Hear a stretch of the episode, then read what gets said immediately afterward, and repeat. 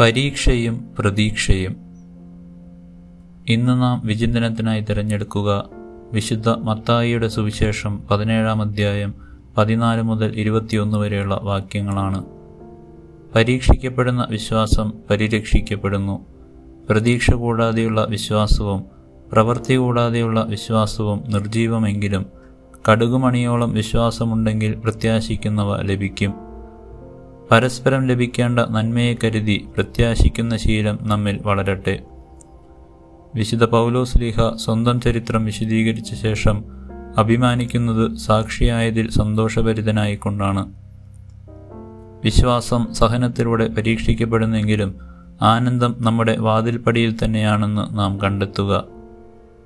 ഈ വിശ്വാസം ജീവിതത്തിൽ കണ്ടെത്തുന്ന പങ്കുവെക്കുന്ന പ്രക്രിയയിൽ നമുക്ക് ആവേശപൂർവം പങ്കുചേരാം.